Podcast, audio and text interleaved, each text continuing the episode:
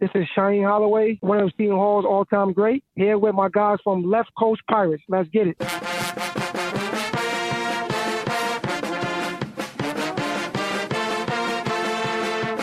Morton will try to go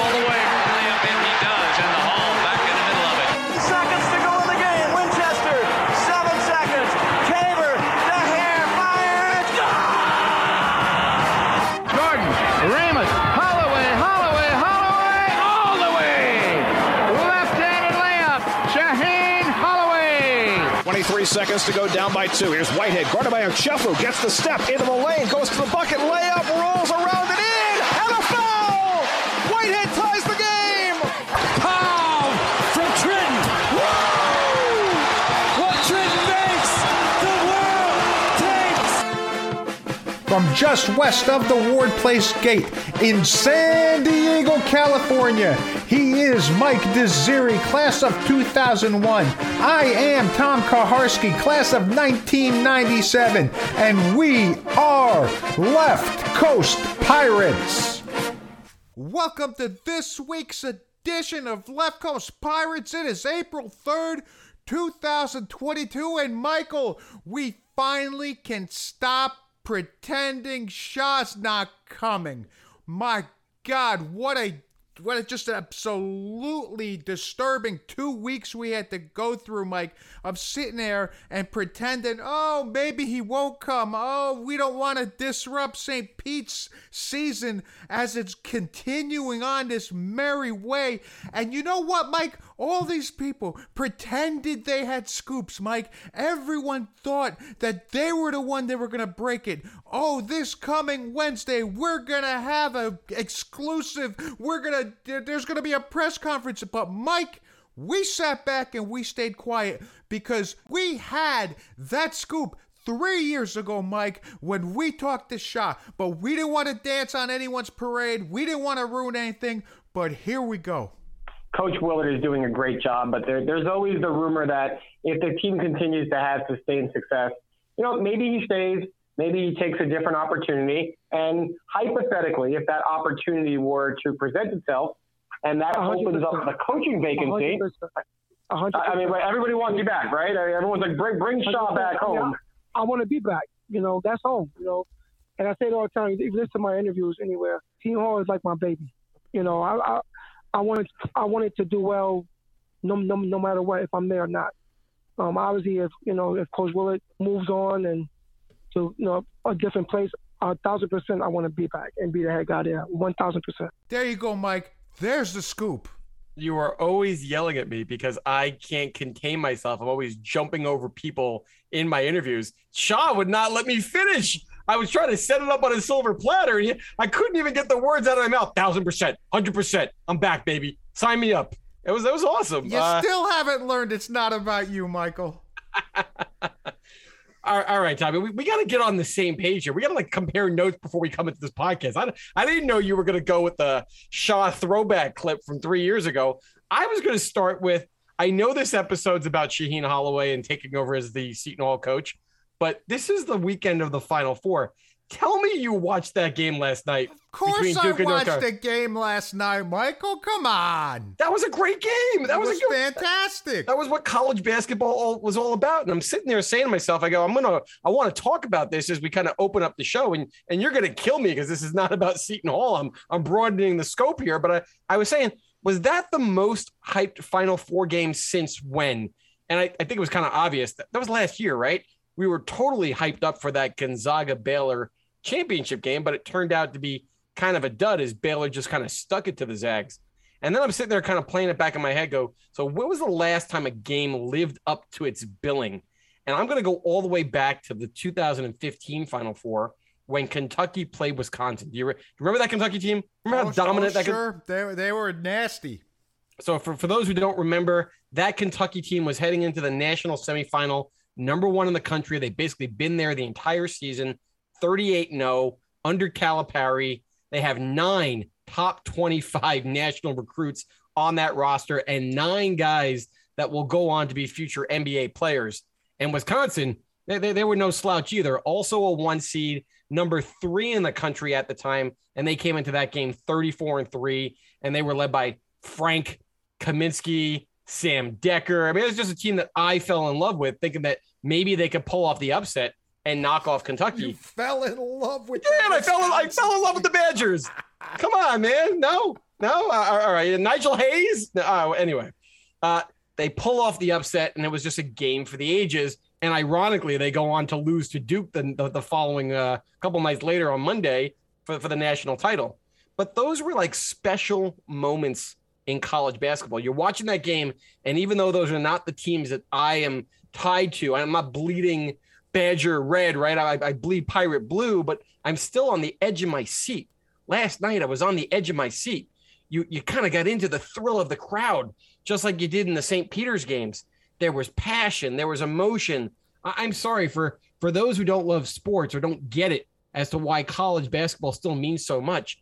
That was on full display last night, and I, I and I felt that type of emotion as a Pirate fan a handful of times, you know, over the past decade plus under Willard. Right? You had the Big East tournament run in 2016, culminating with the win over Villanova at the Garden. You had some individual games here and there, like you know the Kentucky game at the Garden, the Big East tournament semifinals against Marquette in 2019. That was like just a, a drag out bloodbath, old school Big East, tons of fouls, and then Seton Hall rallies back to pull it out. They took down Michigan and Ann Arbor, and you got like the Gibbs buzzer beater against Nova uh, in the in the quarterfinals of the Big East tournament. There was just some of those moments where you were just on edge and you were into the game and you just jumped out of your seat when they won. That's kind of how I felt watching some of these games. And and maybe I'm a jealous Pirate fan because I really wasn't connected to the program during the PJ years. And you love to kind of just needle me for that. Oh, you follow St. John's. You follow St. John's. Misguided passion as a teenager. I- I'm sorry. I'm sorry that I fell in love with uh, Louis Carnesecca and Malik Sealy, but I was not on the pirate train for those glory years.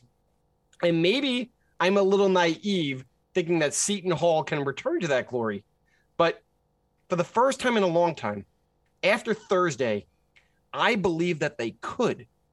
Because once in my life, I want to be sitting there on the edge of my seat rooting for the Pirates in a Final Four classic for the ages. Is that too much to ask? I know I've been spoiled as a professional sports fan. I'm a Yankee fan. I got the Rangers in 94. The Knicks had a bit of a run, yeah, but I, I want that Seton Hall glory, right? Give it to me, Tom. The level of hypocrisy that you tend to live in, Michael, is beyond me. Somehow you bring up this Kentucky Wisconsin, and I can't believe I fell in love with that Wisconsin team. Oh my God. Michael, I can't believe you. Every time I bring something up that's not Seton Hall men's basketball centric, you're sitting here telling me we're a men's basketball team podcast, Tom. Don't go anywhere else. At least give some love to a Pirates team that had a magical run the last two weeks, Mike. Give the ladies who went on a run that was fantastic over the past two weeks. Give them some love. Coach Bozzella, who gives up his time, who let you in to actually interview one of his superstars this year. But no, you want to talk about Sam Dekker and his bad knee. I can't believe you, Michael. Don't make me the bad guy. Don't don't try to paint me as the bad guy. Now I got to backtrack and be like, I am gracious to what Tony Bozzella does for us in terms of allowing us to participate with the women's team being on site and, and catering to us as if we're something important right as we as we occasionally cover the women's team and and they had a magical run making it to the finals of the women's NIT but the reality is Tom if we're going to be heading to the places that Shaheen Holloway potentially could take us guess what you're going to have to get used to you're going to have to get used to talking about the national landscape of college basketball because this is where the sights are set. We're thinking Final Four. We're thinking consistency in the tournament. We're talking about being relevant in national recruiting. That's the hope Those are the dreams with Shah. And I don't want to talk small at the hall. I want to think national scope. So you better be, you know, in line with what the Blue Bloods are doing because that's who we're taking down, Tommy. I'm Get on sorry, board. Michael, that your upbringing in pirate history has been so lacking. I'm already on board with the national scope. I grew up with the PJ years. I grew up with seeing an Elite Eight. I saw a Sweet 16. I saw a national championship game. I'm already on board, Mike, but you, you've got to go cross country. You've got to go up to the north. You've got to go all over the place to bring it in here. So let's talk. Let's go and become pirate centric because that's what we're here for. You wanna- Let's talk about Shaheen Holloway, the new coach of the Seton Hall Pirates. All right, Tom. Let, let's let's start talking about Shah. I, I think it's it's obvious. We need to start with the contract, right? That's that's the breaking news that hit the the news wire. Uh, in addition to the press conferences Seton Hall held at Walsh on Thursday, and the New York Post is reporting that he'll earn a base salary of 2.4 million over six years, similar to what departing head coach Kevin Willard was making. And my question to you is, did the run make him more money? Was the base salary going to start somewhere lower? Let's say one eight, you know, one five. I mean, does, does Shah really deserve what Kevin had kind of earned over 12 years? Or did the run just make it negotiable on his side to kind of bleed a few extra dollars out of Seton Hall? And was it like what, 200K per win?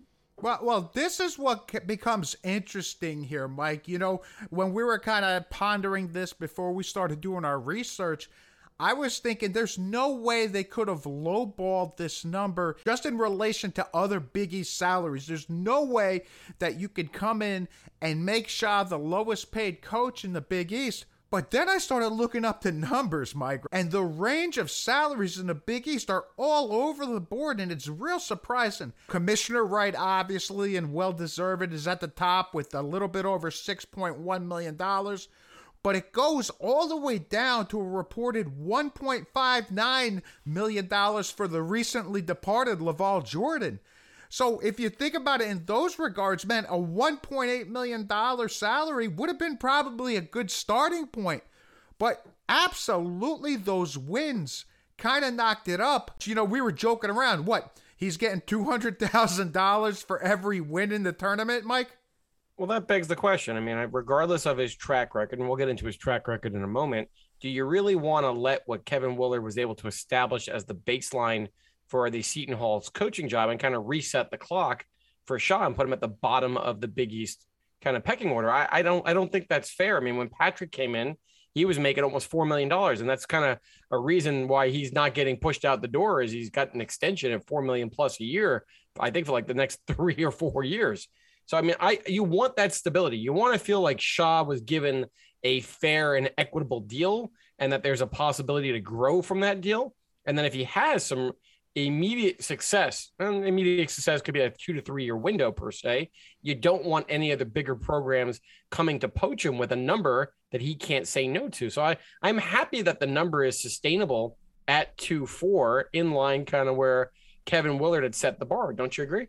Well, it also puts them kind of middle of the pack uh, in regards to other Big East coaching salaries because you know all this has has an effect. You know, you look at it, you don't want people to start thinking again. Think small to Hall. They're just going to shortchange a new coach and go on from there. You want to make people think that hey, we're putting an investment into the team, and that includes our head coach. And I honestly think that we're going to talk about this in further detail. I think there's a love affair with Shah in terms of raising the money necessary to sustain his salary. I think at this point, you have everybody 100% all on board with the Shah train, right? I mean, at this point, I'm intrigued to see what the donor giving day is going to be that's coming up here in the near future. I think you got Shah fully engaged with the fan base. I think the fan base loves the prodigal son coming home right now, don't you? It's amazing what three weeks did for that reputation. I mean, everybody loves Shah. They remember the player, they remember the assistant coach, but there was a split three weeks ago prior to the tournament about whether Shah was quote unquote experienced enough. Could he handle a Big East program that had been uplifted, not like your normal Seton Hall situation when Bobby Gonzalez left it. But it need it doesn't need to be built up. People were saying we need a more experienced guy to continue the winning fashion. And three weeks, everything changed.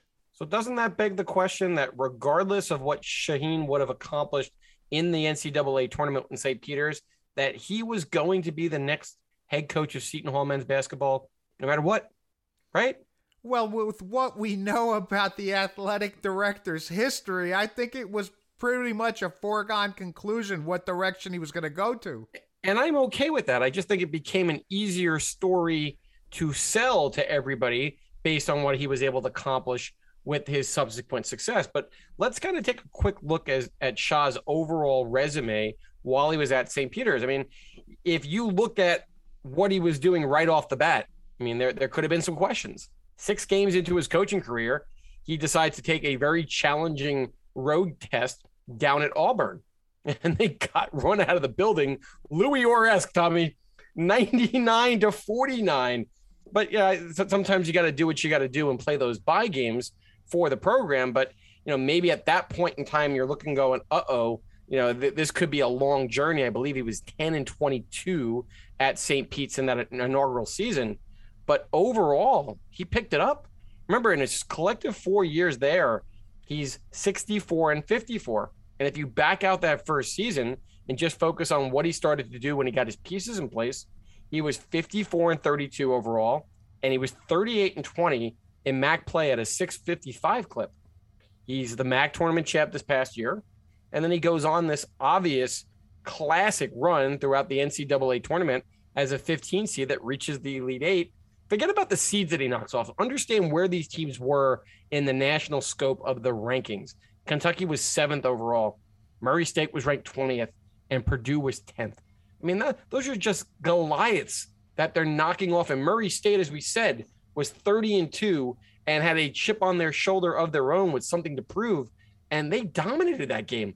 Forget about just hanging with the big boys. They basically ran Murray State off the court and said, you know, come get us. They led wire to wire in that game.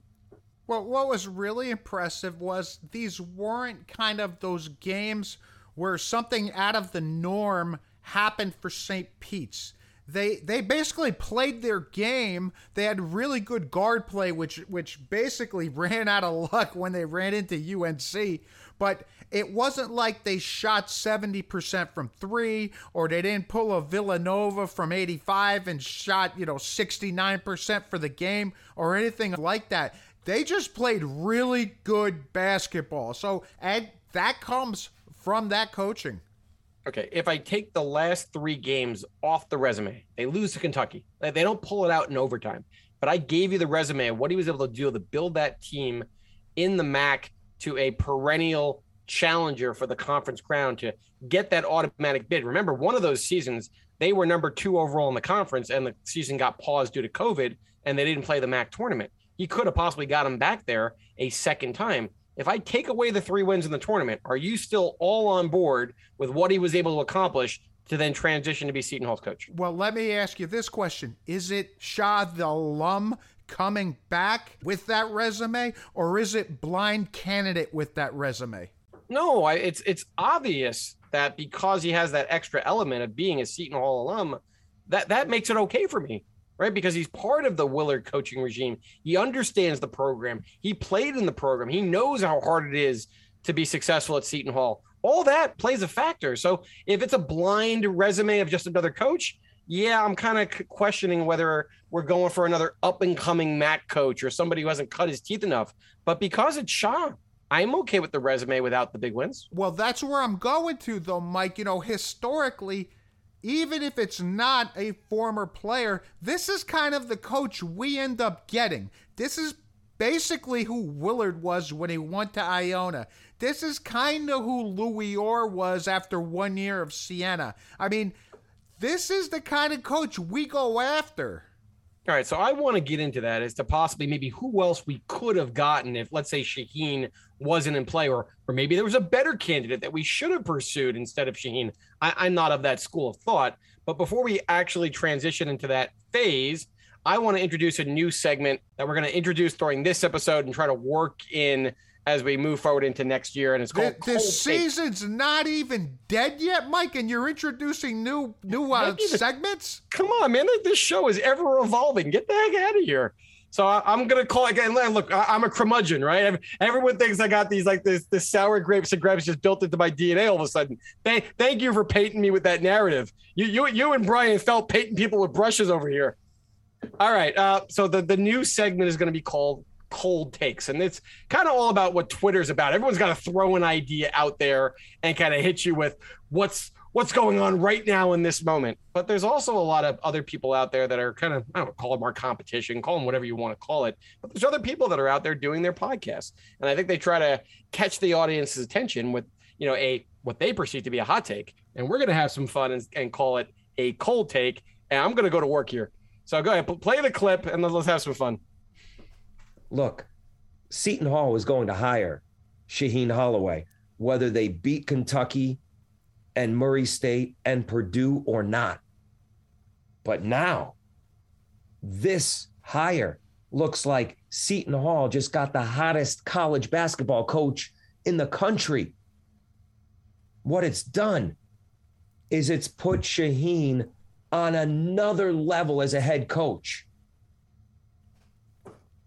And maybe, just maybe, there were other schools, bigger schools, bigger football schools that tried to pry him away from Seton Hall. I bet there were. Wouldn't you? But there was only one place that Shaheen wanted to go. That says a lot. He was going to come here. He just had to wait his time. All right, so that, that was Brian D.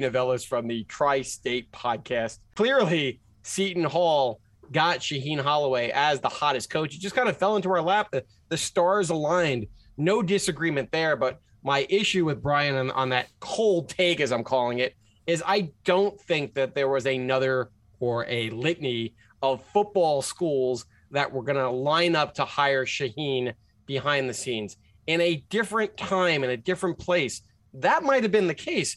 But Tom, let me ask you this. I mean, here are some of the football schools that had vacancies, and you tell me if Shaheen was even on the radar or if it was even plausible that he was going to be in the mix for these positions. Florida, LSU, South Carolina, and Georgia.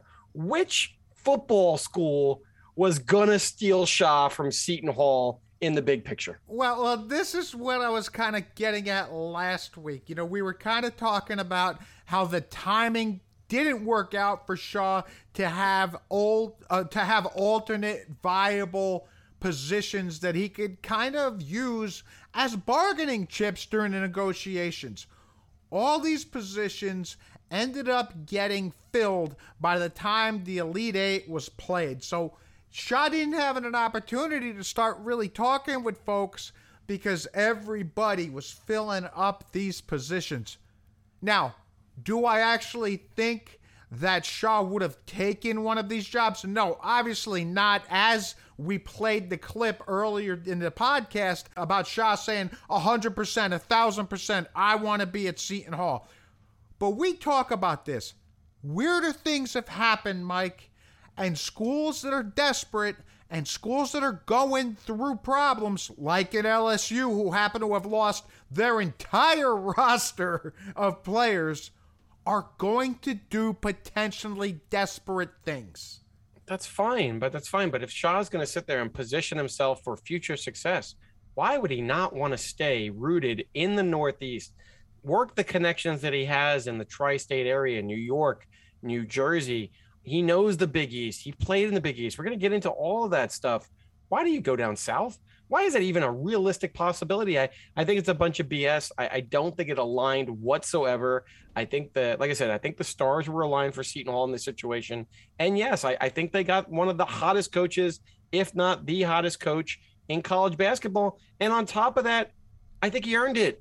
I'm happy. It's not just Shaheen Holloway. He demonstrated to me that his X's and O's on the court were ready. I mean, you saw it on display in the NCAA tournament. But what I thought was really cool, where there was a website called Fast Model Sports that put out an article that did his playbook breakdown. Tom, he had nine different sets. Do you remember there being nine different sets in any of Kevin? Kevin Willard was cutting his playbook down in the middle of the season. What was he cutting it down from like two plays to one, four to two? Shah had like this intricate nine play analysis on this website. I loved it. And but to be honest, Mike, we're not sitting here bashing Kevin. That is too easy, too easy, Maryland's man, too easy. Let the Terrapin fans deal with them. He's got nothing to do here. high anymore. ball, pick and roll, and ISO, baby. Oh, oh, I but forgot about the weave. Forgot about the weave. You're killing me here. But you know, let, let's talk about this. If not Shah, who could it have been? And and I think it kind of breaks down into three sections, Mike. In, in general, that's what we've seen at Seton Hall. Basically, you know, we've seen the guys who are the guys who are going to use us as a stepping stone to a bigger program, potentially a retread, and then what what we really don't look to is the reach. The guy that we reached for, that we thought that we could go get. The reach and what? And like the guys out of our stratosphere, or that we're reaching because the guy wasn't good enough. I felt like Kevin Willard might have been a reach when we took No, him from Iona. they're right? kind of out of our out of Okay, our all right, pay grade, right. so to speak. Uh, all right, okay. So you want to start with what the realistic, the guys that were stepping up. They, they were kind of hot, the hot candidate, basically So, young. so yeah, so historically, the guys who do things like this, you know, like the Tommy Amaker, you knew Tommy was out the door the minute a bigger school was going to be knocking on it. So let's talk about those guys. Who are the hot guys this coaching cycle to do that? I don't think there were a bunch though, right? You had Todd Golden, who was coaching out at San Francisco, who ends up taking the Florida job. In the three years at San Francisco, he had two 21 seasons. He makes the tournament this past year. Might have made the tournament in the COVID season. You know, he was an assistant at Auburn for three years before kind of following uh, his mentor out to San Francisco and then supplanting him at the head coaching job. So he's got ties to that SEC Southern Southeast United States kind of you know demographic. I don't see how he would have come to the Northeast. It kind of made sense for Florida to go after him. Young hot coach, been in the SEC before as an assistant, bring him back to the SEC, right? That that that fit, no? Yeah, no, that fits with his son. But you also have a guy who went out west and ended up developing a pretty good team uh, with the Dons. I mean, But so he but he, went out west because but he played, if I'm not mistaken, at St. Mary's. So I mean, he went back out west because there was Well, familiarity you to go back play out. out there and you come back and coach when you have no experience in the area, I mean that's diff- two different things. What I'm saying is, it's not a stretch to think that he can come in to the Northeast, use that as a stepping stone, and move on. Okay, and then and then you have Matt McMahon. You know, he, he's a, he was the coach at Murray State, and he'd been there for a long time uh, before taking the LSU job. He was there for eight years and amassed a record of 154 and 67. He had three NCAA tournament teams. He had four regular season titles.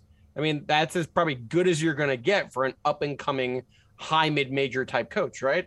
But once again, Murray State down in the South goes to LSU. Kind of made sense, no? He didn't have any ties to the Northeast. Why was he coming to Seton Hall? Even if we was, even if we put him on our radar, why is he coming to Seton Hall instead of, instead of LSU outside of the scandal guys leaving type of situation? Well, again, you seem to be a little geographically challenged. Kentucky is further south than, say, New Jersey. You're gonna try to sell me it's that not Kentucky's like not south? Louisiana and Up is, out. is in the south of- same stratosphere. south of so, the like, Mason-Dixon line, Tommy. I- South the of the problem Mason-Dixon here is you and Sterling Gibbs took the same geography class in high school, and you don't know where anything is. But yes, You gotta stop. Gotta stop throwing other people under the bus. You I'm not shots at throwing me? That's anybody fine, under man. the bus. I'm just repeating facts here, Mike. You know, oh. the- anyhow, you are correct though, and he came into a great opportunity for himself. Was he gonna get an LSU opportunity normally? No, this was a there's a fire down at LSU. They need to start from scratch, and here we've got an opportunity for Matt McMahon.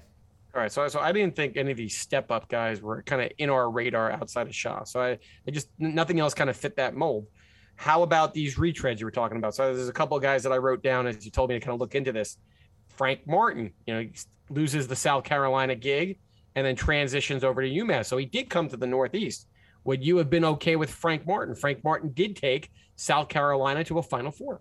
I like Frank Martin. I think he's a fantastic coach.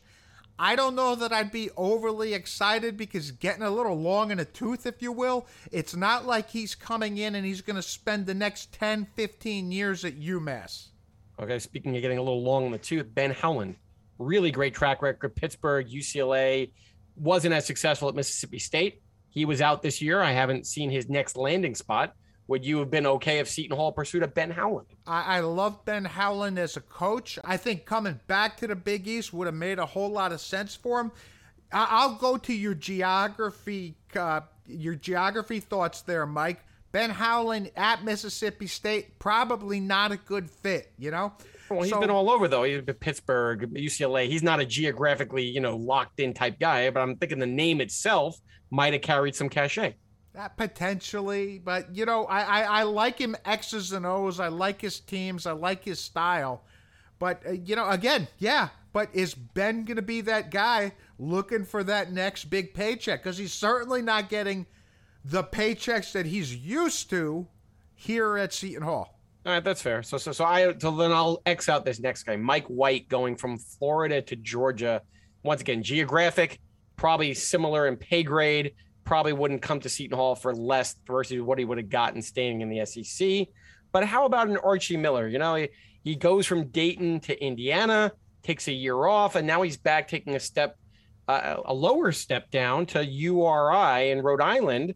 Could Seton Hall have gone after an Archie Miller if, if Shah was not on the radar. I, I take Shah over Archie Miller any day of the week, but this is one under the, the, the guise of Shah was not available. I think we're talking the wrong Miller at this point, Mike. I, Archie Miller's a nice coach. Why not Sean Miller? Bring in if, if he's coming back. He had some issues over there in Arizona, you know, but it didn't makes, seem like stop. Xavier cared about that. Okay, so if we're talking about toxic, then then I think the guys in the reach category they unfortunately were just toxic at this point in time. You know, you're not going off their Hall of Fame guys that have a clean bill of record here. You have Rick Pitino, and you got a guy like Will Wade, who's you know really great in his recruiting. I don't know what he's doing to get the recruits, but he's he's great in his recruiting. Could you have touched a Rick Pitino, Will Wade? Were they too toxic, or should you have at least shaken the trees and seen if you could get a Hall of Fame coach in Pitino to come? Now, personally, I would not touch Rick Pitino with a 10 foot pole. You're a Catholic university. You should have some standards. I know Iona is in the same spot, but if they want to sell their soul to the devil to get a better spot in the MAAC tournament, hey, that's all them. So now, that, that's, an, that, that's an interesting tangent right then and there. How much of your soul would you sell for a Final Four? Oh, there's a good question, but but is is Rick Pitino at his like Larry Brown stage where he's gonna spend a few years here, a few years there? Are you taking him for his word, believing that he's gonna stay at Iona for the rest of his career? And how much know. of a career does he's got left? Uh, they're all fair questions. I, I, I personally don't think that the Iona is his final resting stop in his coaching career. I think he's got one more big gig. I don't think it's a long stint. I think it's a five year window, but I think he aspires to prove to the world that he could get back to the Final Four, win a national title one more time. And as much as he's done at Iona so far, that is a one big league in the MAAC. You got to win the the tournament title. So he's he's been able to do that his first year when they had to kind of put his roster together, get the best team in the MAAC clearly this year, and he gets upended by the eight seed in Fairfield. I mean, just I I think he wants higher aspirations in terms of how he goes out. I don't think he wants to go out with Iona. He could compare Iona to Providence all he wants. He, he wants the big stage like he had at Kentucky, like he had at Louisville. And I don't know if Seton Hall would have been that, but but I think he wants something bigger than Iona. No, I, I don't think he would have fit at Seton Hall we have much more respect for our Italian restaurants. oh man, that's awesome. And Will Wade, come on, let's be honest. He's not going to be able to drop a bag the size uh, that he could with LSU that he's going to be able to drop with any other school outside of the South.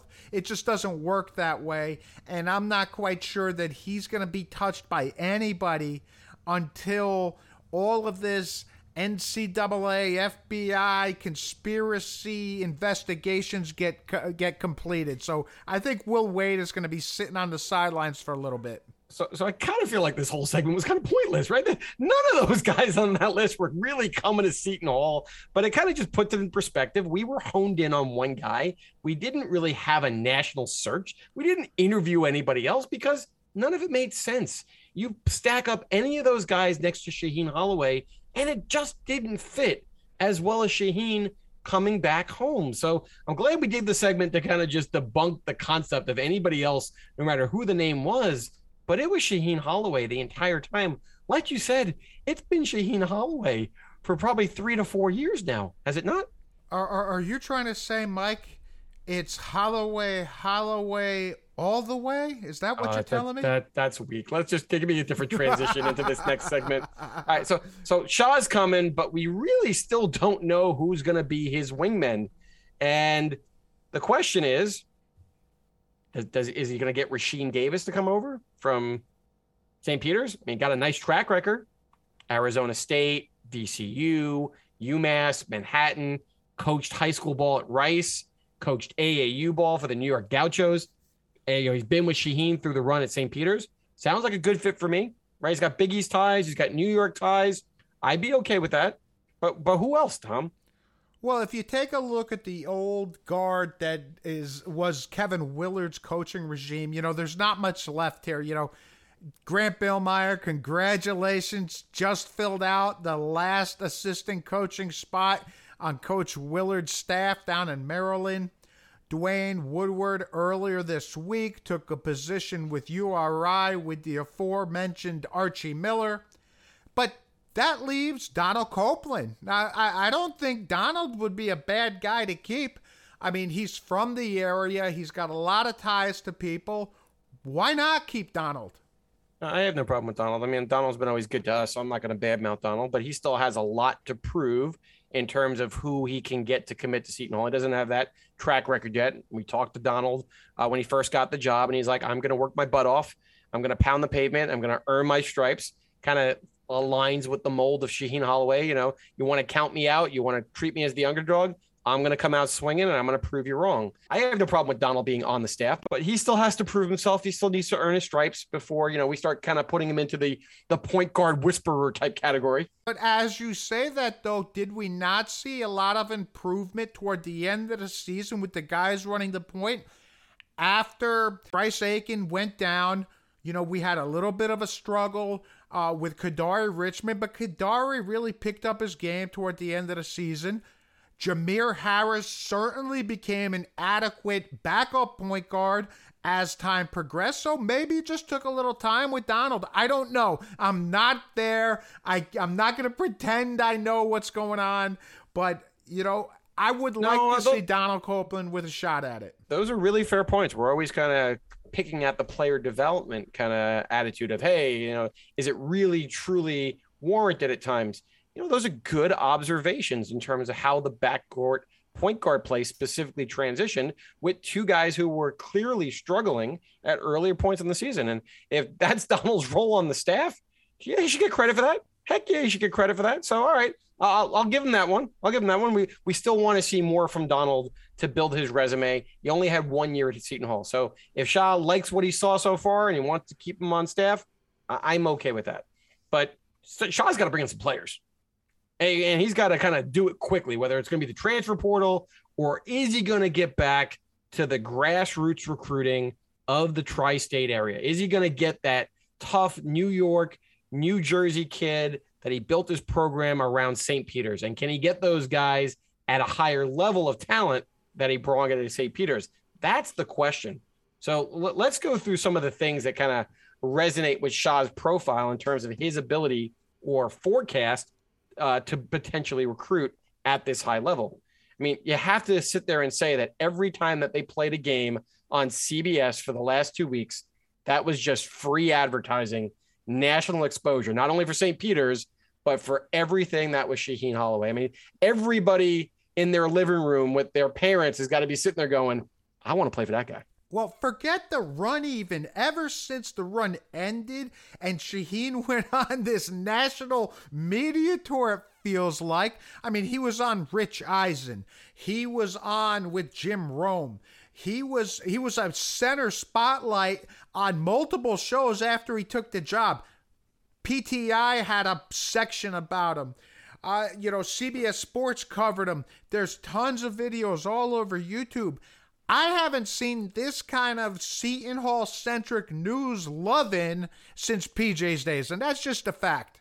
That's fair, uh, but that that's going to run its normal news cycle course, right? And and maybe it lasted for a week instead of his 15 minutes of fame. The fact that St. Peter's made it to the Elite Eight that will have a historical reference. Absolutely. That will always Absolutely. be there. I mean, he could we could whip that out of his bag of tricks when he's sitting in that living room going, if you're underappreciated and you want to go further, watch what I did with that St. Peter's team. They can, you can never take that away from him. So I that's checkpoint number one for me. I just think he has a great reputation for who he already was as a player. I mean, he was a McDonald's All American and the MVP of the game that he played in. And there is stuff that he could take out of the archives in terms of pictures where he's sitting there side by side with Kobe Bryant.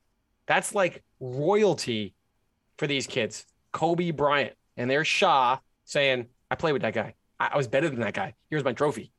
Right. I was the MVP. And people love Kobe. That's going to resonate. Yeah. And when he was at Seton Hall, three time All Big East, he's got the NCAA winning shot against Oregon. He's the program assist leader. He's no slouch. This is not Kevin Willard, the coach's son, averaging like three points a game and going, I don't know, I really didn't, I wasn't a good player back then. You know, this guy could go, You want to learn? Learn from me. I, I could ball. He's got the bravado to tell you I could ball. And at the same time, understands how to be humble and understands what it takes to work hard. Shah had the knee injury and then he battled back to be Big East most improved player that same year that he led Seton Hall to the Sweet 16. This guy's got moxie. He's got cachet. He's got history. He's got a track record. Tommy, I'm, I'm in love, man. I'm in love. I know you're in love, Mike. I'm going to have to hold you back sometimes here. But you know, what's more important than that, in my opinion, is building the local ties again. When PJ was having his success, we were getting guys from the big time New Jersey schools, primarily St. Anthony's back in the day. Shah is a graduate of St. Patrick's, which is now the Patrick School. And we've had a litany of guys that have come and played for Seton Hall in the past from the Patrick School. You know, the aforementioned Grant Billmeier, Bryce Aiken, Jeff Robinson, Sam Dalembert, Derrick Gordon. These are just a few of the names that have that played for Seton Hall that came from that school. If we could start building those ties again with the Patrick School, with potentially a Roselle Catholic and other schools that are producing these guys, this is going to be a positive for the school. Well, because maybe, just maybe, and I expect it on a consistent basis, maybe we get the Kyrie Irvings, the Jonathan Kumingas, the Michael Kidd Gilchrist. Th- those are one and done type guys. But if you have a legit contending roster that can challenge for a final four, and then you add the right five star piece, even if it's only for one season, can I illustrate the Carmelo Syracuse team? It was a solid Syracuse team, and you added a five star, one and done NBA elite type player, and Carmelo put them over the top to win a national title. Now, I know I'm getting way ahead of myself right now, but the point is, those pipelines are here. They're in our backyard. They're a stone's throw away from Seton Hall. And Shah's an alum. Eh, Maybe, maybe I'm dreaming. I'm dreaming, Tommy. I'm going back to my opening monologue and saying, let me be sitting in the final four at the edge of my seat. Let it come true one day. These are the types of building blocks that might get you there. I'll give you another connection. I'll give you another building block. How about Kevin Boyle down at Montverde? He coached Sandro Mamukelashvili my boy. I found a way to get my boy back into the podcast. How you like that? But there's a connection from Kevin Boyle to Seton Hall. Kevin Boyle played at Seton Hall. But what I loved about what Kevin said when Shaheen got hired, he goes, as the first great player to take a chance on me as a coach, I owe a lot to Shaheen. You want to start reading between the lines? What the heck does that mean? Hey man, start passing us players, Kevin, and we're gonna be very happy about that. That's not a big deal. But you know, additionally, Mike, he can be the guy to tell these kids, hey, why don't you stay in Jersey? What do we hear from the front office guys? What do we hear from others? Guys that are from Jersey, from New York, want to go somewhere. Well, this in Shaheen, you've got a kid that could have went out to Cal, that could have went down to South because he was taking trips to places like Duke and other places. Stay in state. Become that hero. Become the folklore of the state, and you're gonna you can do it with him. I, I think that might be a little unrealistic, unfortunately. I think some of the things that we're going to see in terms of NIL and the money that these other big Power Five football schools. You know, Brian Felt's gonna be mad. Sorry, Power Six. You know, but but the football schools that drive the money. You know, I don't expect him to out recruit that. I don't expect him to out recruit a UCLA where there's sunshine and girls, you know, and and seventy thousand people at a football stadium on a Saturday in the fall. You know, that, that's a different environment that Seton Hall just can't offer. I'm okay if he gets consistently the Khadeen Carringtons to stay local, right? Why can't we get the Desi Rodriguez's, that three to four star recruit to stay in our backyard? I, I don't expect them to out recruit the five star and make them feel like, you know, it's, it's St. Patrick's reincarnated here at Seton Hall. I, I don't think that's fair, but I, I don't think it's unrealistic to nab the occasional higher end recruit and get that one guy or two guys to stay home. But he's not putting together a a, a starting lineup of all five star New Jersey and New York guys. That, that, I'm not saying not that. You convince one or two here or there to stay, and all of a sudden you might have yourself a big time program. Okay, and that's fair. And then you start building a culture, and then you start creating what uh, Jay Wright has created at Villanova, and and that becomes acceptable, right? And then maybe it's okay then to stay. We haven't gotten there yet. Let, us not put the cart before the horse. That's and a I'm big not, expectation. I'm, I'm, not thinking we're going to be North Kentucky by any mindset here, Mike. Okay, so I, I, I, would just like to be on par with Villanova, and that's that's that's even asking a lot. I mean, here's a program that's won two national titles and been to three Final Fours in the last six years long way to go here, folks. Long way to go, but the building not, blocks are potentially there. You're not exactly leaving area if you're taking a two-hour drive down the turnpike to to Nova. So I don't want to hear it's, it. It's a nice campus, though. It is a nice oh, campus. It is a nice place. Okay. Okay. Uh, he also has another job in front of him that I think he's going to be able to do and resonate well with certain players, and that's going to be able to get the guys that are on this roster to potentially stay. It could have been a rebuilding season for the Hall this year, but we kind of put our chips into the transfer portal, Yetna, Harris, Kadary, but we had a really up and coming young freshman class that really didn't get developed, whether it be red shirts or injuries or uh, player minutes availability with a uh, T- Tyler Powell. But how about a kid like Ryan Conway? When he sits there and, and comes out with the following quote, I get excited again. I love the genuineness and the work ethic he gets out of his players, Conway said. I love that he was a point guard and he played at the highest level.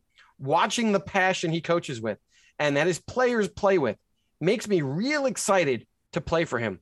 That doesn't sound like a guy that's going to follow Kevin Willard back to the Maryland area, you know, the coach that originally recruited him. That sounds like a guy who's kind of bought in. Whether that's just a press clipping or not, I don't know. I got excited by that quote. You know, I, that's going to be, I think, a topic for for the, when we do our season review, where we talk about who do we think stays and who leaves. But that quote gets me excited. The fact that Tyler Powell puts out a little video of him already working out, getting ready for next year. And unfortunately, he was abusing Ryan Conway all throughout the video. But it was good to see. You know, you've got guys who didn't play a lot of minutes still talking about being excited to stay at the hall. Okay, so last topic here on his recruiting prowess or his recruiting potential. I said, hey, you know, don't expect them to be outbidding people in the NIL uh, space. There's some big money that's getting thrown around. I mean, to hear the fact that a Paolo Banchero at at Duke is making a seven-figure NIL, that's just, that's just not going to be in our space. But you have to kind of feel that Shaheen Holloway's engagement the love affair with Shaheen Holloway is going to increase fundraising. It's going to get that practice facility donation path on the straight and narrow. Get us to the number that we need. Keep up with the arms race. I think fans want to give. I think your bigger alumni are going to be engaged with Shah. I think Shah is going to be engaged with those alumni. I mean, I have it on a good source that Kevin Willard really didn't show up to a lot of the alumni functions where you kind of have to rub elbows and kind of, you know, get those donors on board. Maybe he was too busy working on his handicap, Tom. I don't know. Mike, are you breaking a scoop here? What's going on? This isn't. I don't- I'm, I'm in the I'm in the know on this one, Tommy, but I can't give up my source. Okay, you're just gonna have to trust me on this one. Uh, no, I mean, look, let, let, all kidding aside, there, there was the time that they were down in the Bahamas and a really high level donor, maybe he had a couple, but after they blew the Oregon lead, him and Willard were back on the elevator heading back up to the rooms. And let's just say it wasn't a pleasant experience. I don't know if people remember that. You got to play the politics in this position as much as you have to play the role of the coach.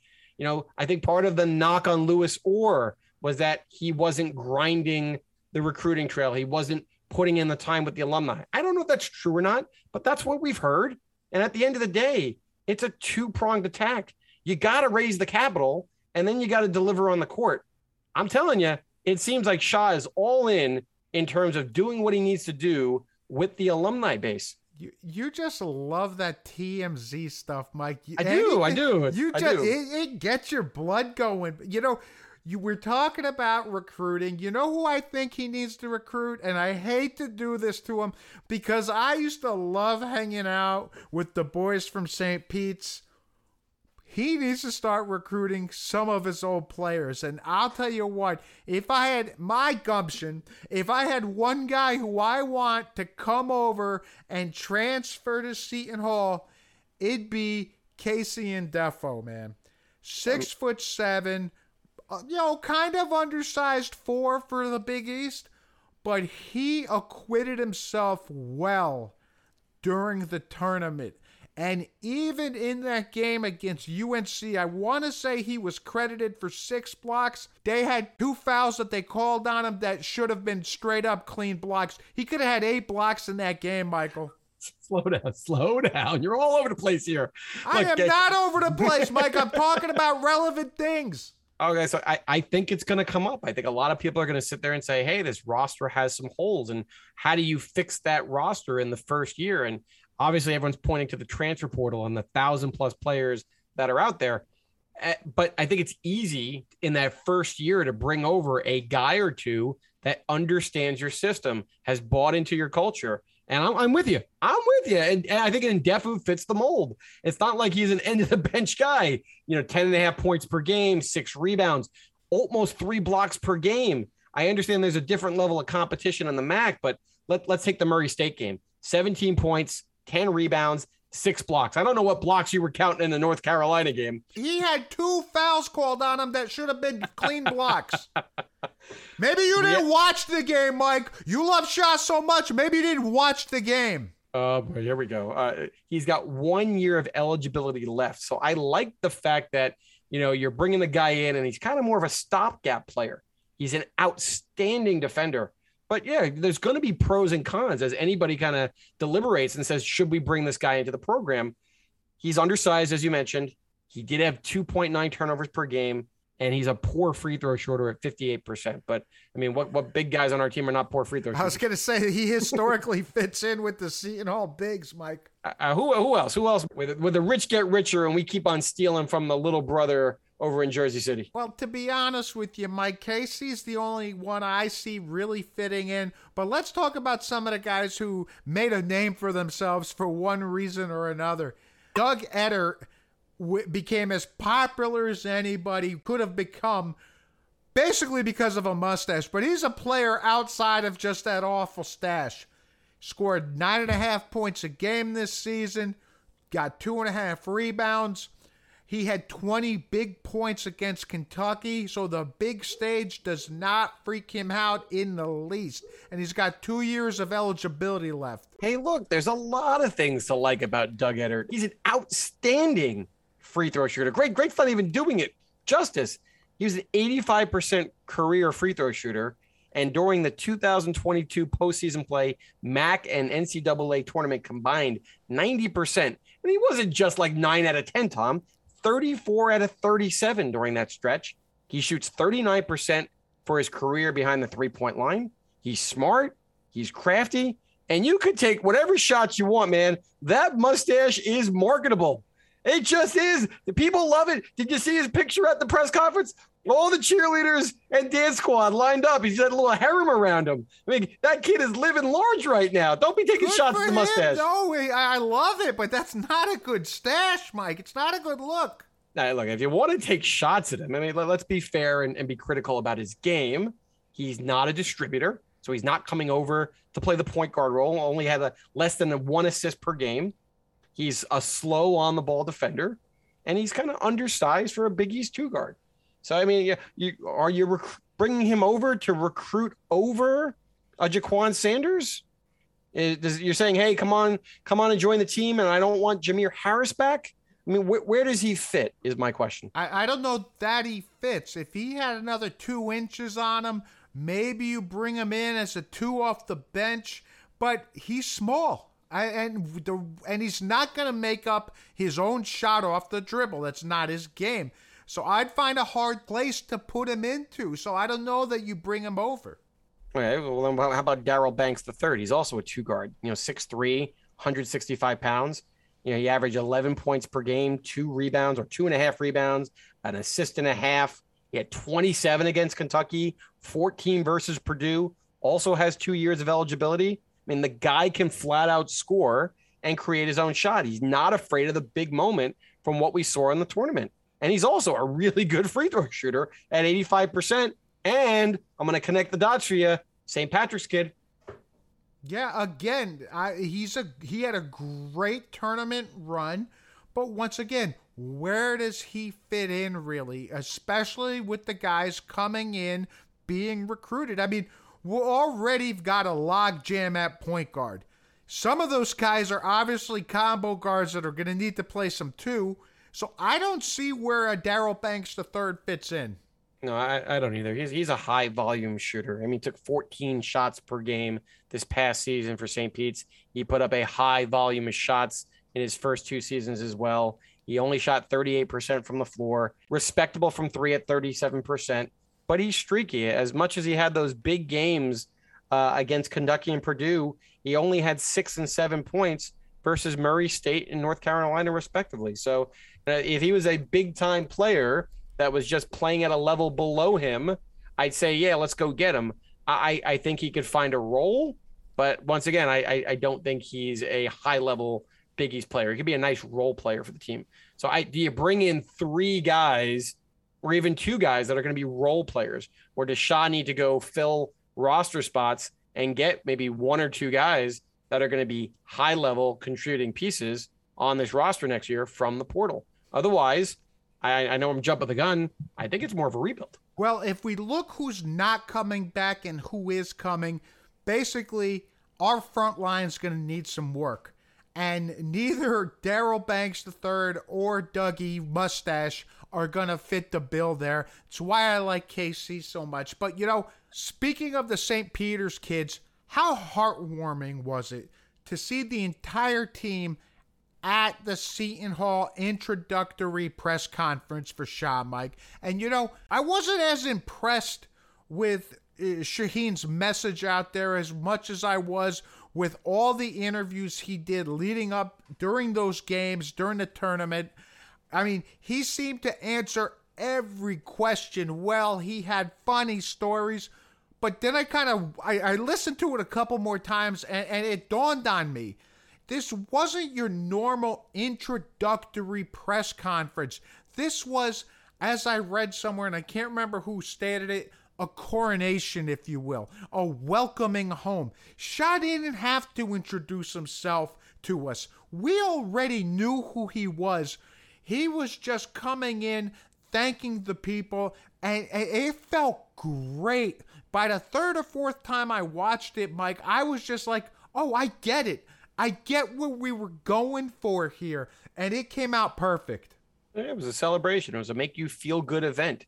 Eh, Like I said, I, it, 180 compared to what Maryland was doing Oh, to their fan again. base with Kevin Willard. Look at, I'm, I'm being serious. It felt like the way that Maryland presented Kevin Willard was a little bit of smoke and mirrors. They had to kind of sell Kevin to the fan base. He clearly was not their number one choice. There was a couple other guys on the list ahead of him, and when they you call it settle or they ended up with Kevin, however you want to paint the picture, there were some fans out there that were like, "I'm not sold on this." So the entire dog and pony show was about propping him up and making you feel good about the choice that Maryland made. You didn't need to do that at Seton Hall. Everybody was on board. This was 100% buy in. Like you said, it was a celebration, it was a coronation. You got, God, geez, Hobbs came back, Tom. Yeah, a Rutgers guy showed up. And they didn't boom out of the building, Mike. Kerry came out of the woodwork. You had all the lums that were there. It, it was it was it was like it was, it was a great in, environment. But like you said, the St. Pete's kids showed up. The St. Peter's kid. He just spent the day prior telling them for three hours, "Hey, thank you, but I have to take this opportunity." And they show up, the entire roster, and they're there front and center to cheer him on in his new role. When do you hear that happening? Ever? When do you ever I, hear have never seen it, Michael. And you know, la- last week we happened to retire our favorite segment, Deep Thoughts with Kevin Willard. But we kind of said we had to keep this going with Shah, but we had no idea what to name it. Luckily, we've got lots of folks on the Rivals Forum board that came up with a bunch of good ideas. But we haven't finalized the name, but today we're going to use the term Great Talk with Shah, and we're going to start off with him happening to mention those same St. Peter's guys that were at the presser. Hold on. Pirate Nation, we could do better than that.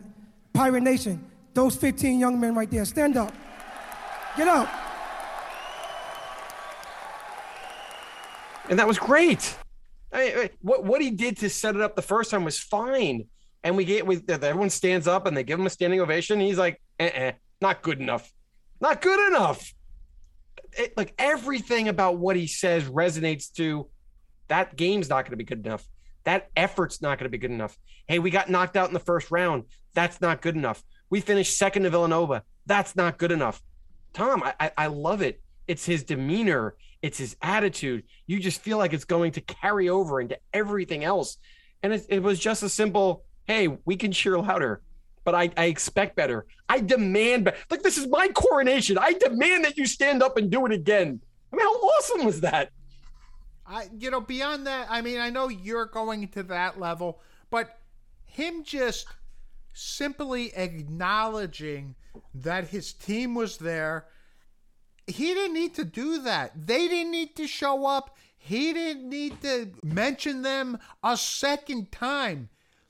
I think this goes past the I'm going to demand better effort from you. And he shows you, I love you guys. I'm going to connect with you guys in ways that other coaches will not connect with you. That's the best part of it. Well, and that's the beauty of it all. You're interpreting it one way, I'm interpreting it another, but it's all positive. He comes up smelling like roses, no matter how you want to break it down. And we're doing deep thoughts with Kevin Willard, and I, my hairline is definitely receded since the the first episode we did four years ago. I mean, I you could see my hair lushly coming through on the Zoom, and now I'm doing this episode, and I'm like, where'd it go? Where did I'm pulling out my hair listening to the Kevin Willard sound bites? And I know it's early, but I haven't heard a bad one yet. After just giving some love to the St. Pete's kid, Shah also showed some of that bravado, some of that, you know, I, I don't know if I want to say ego, but, you know, there's a little ego in Shah's talk. He knows he was good and he's going to bring it up because he, made, he makes a comment toward the end of it that kind of raised eyebrows a little bit. And since I'm on Terry, uh, uh, Terry, you know, everybody's talking all this stuff. Like, I'm still waiting for my jersey to be up there. I'm not sure why my jersey's not up there yet. I graduated over 20 years. It should be up there already. That's good stuff right there, Mike. I mean, just just clip it, save it, and when Bryan Felt comes on, that should be the first thing we play for Bryan. It'd be like, Bryan, we talked about the Ring of Honor last year. I mean, can, can we get Shah's jersey up there? Let, let's start the Ring of Honor with Shah being the first to be acknowledged. I know, I know, Tom, you want Mark Bryant up there and Danny Calandrillo, but like, where's the Ring of Honor already? Shah's right. It's been 20 years, and for some of these other guys, it's been 30 plus. He's not talking Ring of Honor, Mike. He's talking, I want my jersey retired. He's not going, he's not taking half measures here, man. Uh, I, I, it was kind of inspirational. He did leave you with a nugget of inspiration that made you kind of just, you know, pound your chest and go, all right, I'm ready. Let's go. When do, when does the next season start already? Thank everybody for coming out. I appreciate it. Just know I'm not going to mess this up. I can't mess it up. It's way too important to me. So I'm putting the work in. Thank you so much. I appreciate that, brother. In addition to that quote, Tom, I mean, he, he put that message out there over and over again. I think it was the New York Post article, and it says, uh, This is too important to me. This is home. This is something I dreamed about. I can't afford to mess it up. I won't mess it up. I'm going to work, work, work, and work.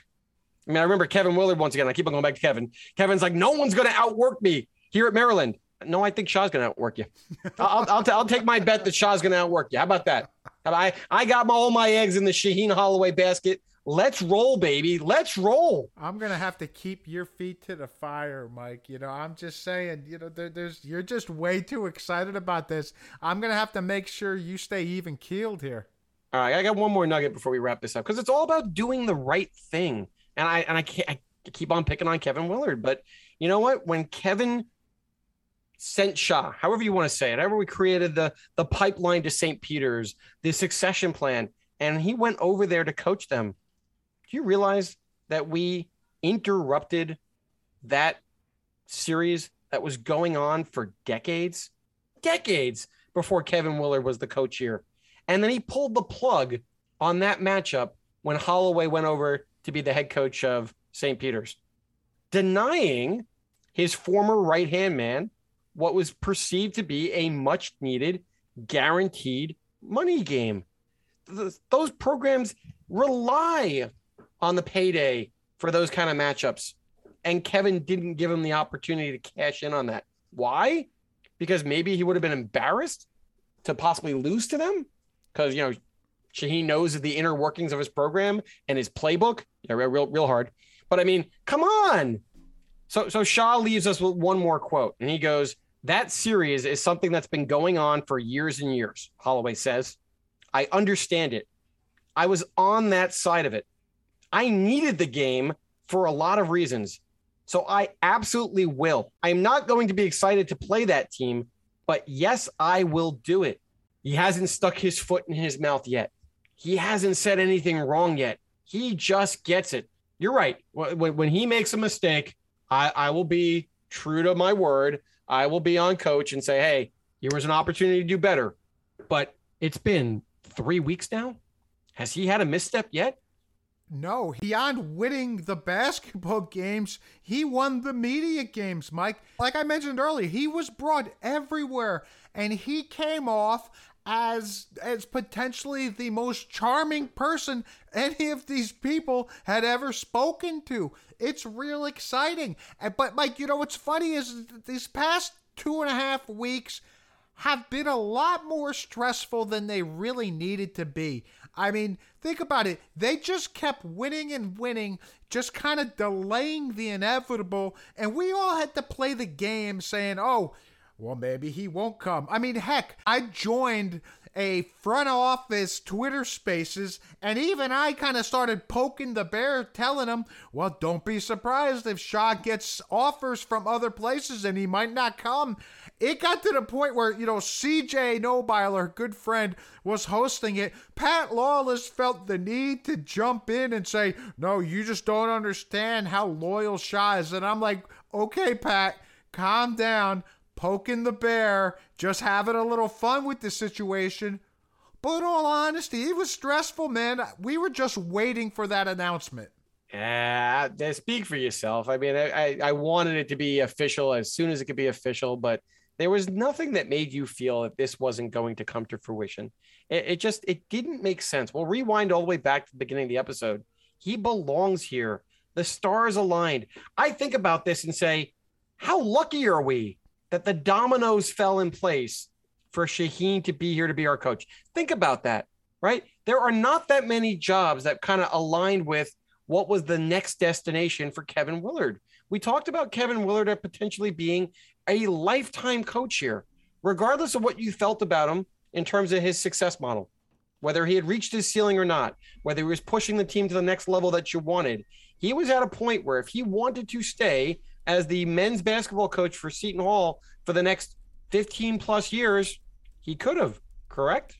Absolutely. They were already getting ready to build him a statue. Mike, come on. Don't we fooling? O- okay, but you have a position that opens up. It wasn't a Southern based school, it wasn't a Virginia Tech, it wasn't one of these SEC schools. I, I know it's a Big Ten school, but it happens to fit the Northeast model. It's a step up in pay, it's a football based school. All that had to happen in a season where he was still successful. There was the possibility going into this year that Seton Hall was going to be on a pretty big rebuild. And then all of a sudden, Bryce Aiken comes back, Myles Cale comes back, three big time transfer impacts, and we're off and running. You knock off number four Michigan, you beat Rutgers, you beat Texas. We're flying high in the top 25. We're on the national scope. And maybe that's when it kind of all clicked. Maryland's like, that's our guy. As Turgeon resigns early in the season, the dominoes are falling in place. Tom, it was the perfect storm. So, no, I, I don't think I was going to let anybody rain on my parade and throw shade that we would get hit with a curveball and ruin the most cosmic alignment of the stars that could have ever taken place for Shaheen to come home. I, I, look, I, I'm on cloud nine. I thought I could have been this happy about Seton Hall basketball with no rational. I'm not even being critical. There's so many things that can go wrong, but I am just on cloud nine right now. We're going to do the season recap. I probably should have been a little bit depressed the way it ended, but we're going to find all the silver linings moving forward. That's how I feel about Shaheen Holloway. And maybe it doesn't always end up in my final four dreams, but I am excited. I don't even know who you are anymore, Michael. Glass half full, Mike Desiri. Watch out, folks. well, Mike, it's certainly going to be one long summer waiting for practices to start up again. But we're going to be there. And we can't wait to see what Shah puts together. We can't we can't wait to see the coaching staff. We can't wait to see the final roster.